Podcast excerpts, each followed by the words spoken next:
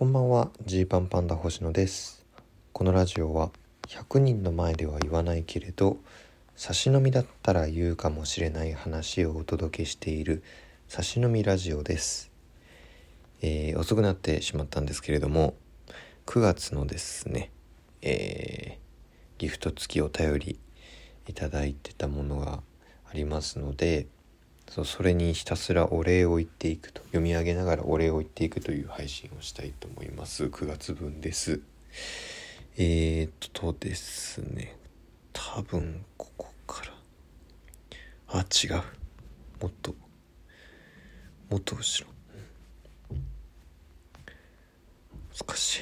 ここが毎回難しい。このお便りを、えー、振り返るっていうところが非常に難しいんですけどうわーちょ待ってください。ここだ。よしよかった。ごめんなさい。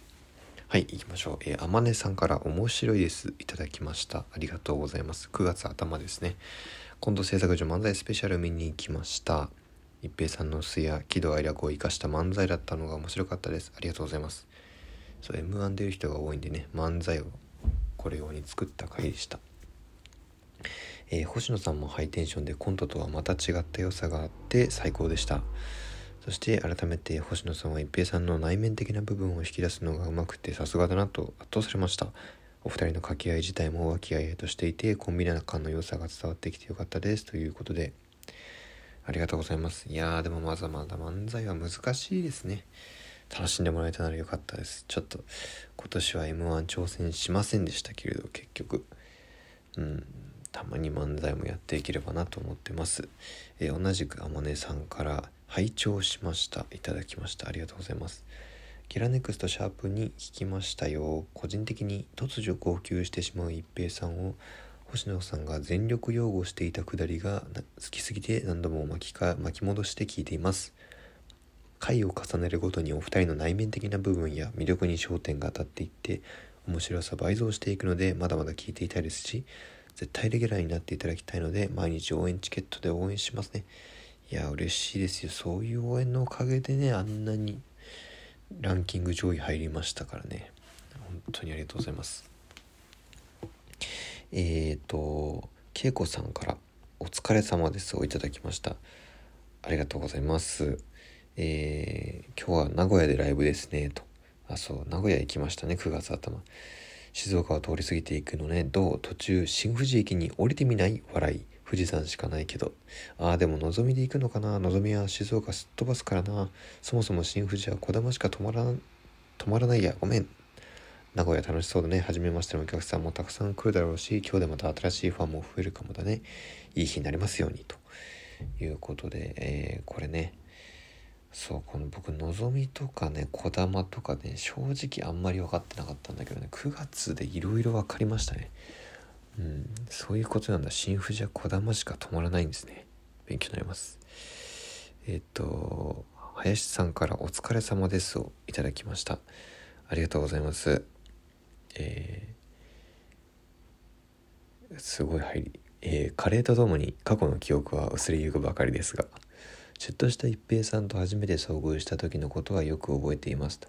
まあ、これはゲラ第2回へのリアクションということなんですけど。えー、えー、と確かこの方僕らと同い年で、えー、高校の時に文化祭を見てくれてるんですよね。でちょろっと見たぐらいっていうその時。でそれ以降の話だと思います。留学先から一時帰国してルードのライブを初めて見に行った時一平さんが会場の外でお客さんを誘導する係だったようで「どのコンビ見に来たんですか?」と聞かれましたあまりの返信ぶりに依然芋女のままの私は動揺しなんとか全体的に楽しみですと答えましたジーパンパンダ以外のコンビをほぼ知らないのに笑いと失礼ながらその日何のネタを見たかは全く思い出せません。終演後もお客さんに声をかけられているお二人を遠目に見ながらそそくさと会場を後にしました。東京の大学に行くとこんなに垢抜けるのかと妹100%な感想を抱きながら私はど田舎に戻りましたと。へえそんなことがあったんですね。まあ一平はねこの、まあ、ゲラーでも喋ってましたけど自分がシュッとしているのかもしれないって思っていたみたいな思った瞬間もあったという時期ありますからね。でまああのしてしてるのかもしかもしれないぐらいのマイト B ぐらいの、えー、感覚だった時って普通の人だったらそこまでそれが表面化しないと思うんですけど一平の場合はそれがこうあからさまに態度にとかね出たりするのであのびっくりされたのかなと 思います。えー、林さんから「お疲れ様です」もいただきました。えっ、とえー、コンビ仲を保つ秘訣で星野さんの器が大きくなったというのは差し飲みラジオでその過程を伺っていたのでやっぱりそうなんだなと思いました。あまあ確かに割と喋ってるかもしれないですね。一平さんが泣いてしまい星野さんがかばうくだりをかばうくだりもそれを象徴していて面白かったですが泣いたのはすごくわかるなと。うん。えー、まあねこの後ちょっとプライベート的な話もあるんで。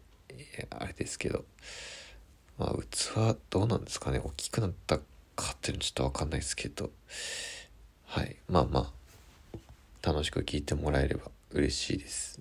長めに聞いてもらえたら嬉しいです。えー、梅太郎さんから応援してますいただきました。ありがとうございます。名古屋のライブ行きました。ああ、行ってくれたんですね。初めてジーパンパンダを生で見ましたが、とても面白かったです。悩みましたが、行ってよかったです。え、これは嬉しいですよね。悩みましたが行ってよかったです。特にねこう東京近郊じゃないとなかなか見てもらえる機会生で見てもらえる機会って多くないので思い切って来てもらえるというのはねちょっと嬉しいんですよね。でも僕はそれで平場がすごいふわふわしてすごい嫌な感じだったって自分でこう反省したんですけど、えー、それを受けて梅太郎さんから元気の玉ダメだったんですね。ダンスのコーナーも面白かったですよというふうにフォローしてくれました。ありがとうございます。えー、ゆうかみさんからえー、あゆうかみさんからもあのそうですね。えっ、ー、と名古屋の06えー、ケープライブがジーパンパンダが見られてめちゃくちゃ嬉しかったですと。いうふうに言っていただきました。嬉しい。あまねさんからお疲れ様ですのステッカーいただきました。ありがとうございます。月曜ザナイトを拝見しました。あそうだ。それもあったな。9月は。大学お笑いサークルの話をしましたね。スピードワゴンさんの前で。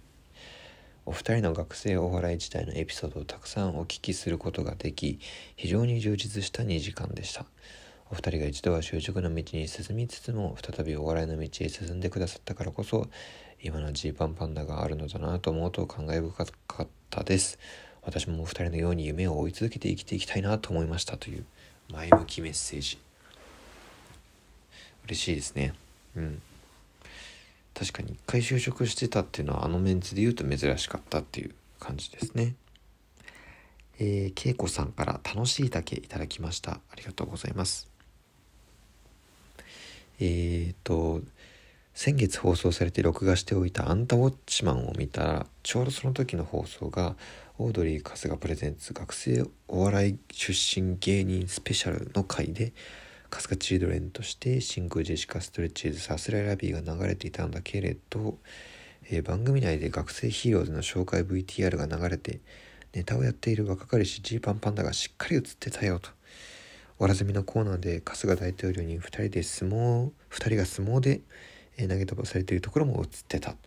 スタジオで春日大統領が「他にいる春日チルドレンは?」の質問に最初にジーパンパンダの名前を出していたのが嬉しかったなと。いやーこれねそうまあもう言っていいと思うんですけどね。これ8月ぐらいの収録でえっ、ー、とね僕らもね実は出る予定だったんですよね。普通にあのスタジオに行ってネタもする予定だったんですけど、えー、僕がコロナになってしまった関係で出られなかったというちょっとね悔しい実はそういう悔しさがある収録だったんですよ。まあでも、それを踏まえてなのかもしれないんですけど、えー、VTR で流してくださったりそうやって名前を紹介してくださったりすごく番組さんとあとまあその当時ですね大学生の時からお世話になっているスタッフさんの心意気をねすごく感じました。春日さん会いたいな。ちょっとお会いしてまたまたというかね当時もそんな喋ってたわけじゃないけどお会いしてお話ししたいなと思います。えー、天音さんから勉強になります。いただきました。ありがとうございます。ジャンプスクエア購入し拝見しました。僕たちの、えー、特集記事というかね載ってたやつです。お二人のネタ作りに関する事柄やジーパンさんの変遷お二人の趣味など詳細なインタビューが盛りだくさんで非常に充実した内容でした。トークライブでお話しなさっていたことの伏線回収もあってより一層楽しめました。と嬉しいです。ジャンプスクエア9月のね発売のやつ載ってたので。もうもう今から手にすんのは難しいかな。まあ可能性があればちょっと読んでみてください。えー、いつかさんデパ地下ギフトカステラいただきました。ありがとうございます。きついことがあったのでおかっぱ星の星の女史あの僕ですね。星野の女装史ってことかな。女装の歴史を見て浮上します。一番聞く。トークチーム楽しかったです。あライブ来てくれたんですね。おかっぱ星野をなんか集めてくれてるんですか？ありがたいですけどね。元気になるならそれでいいです。元気出してください。えー、やばい、そろそろ切れちゃうかな、えー、林さんから月のうさぎうさぎ団子をいただきました。ありがとうございます。お月見のギフト登場してますね。日本の秋とっても楽しみです。あ海外からね日本にいらしてライブを見に来るよというふうに言ってくれてましたからね、えー、KOC 準々決勝前後のあた皆さんの応援と励ましの言葉温かくて優しくてとても幸せな気持ちになりました。人の思いと言葉にはパワーがありますね。あとアリボボさんとお知り合いとはと。えー、あこれね。そうそうそう。ヤバティのアリボボさんとちょっとご飯行ったりしたことがあるというね。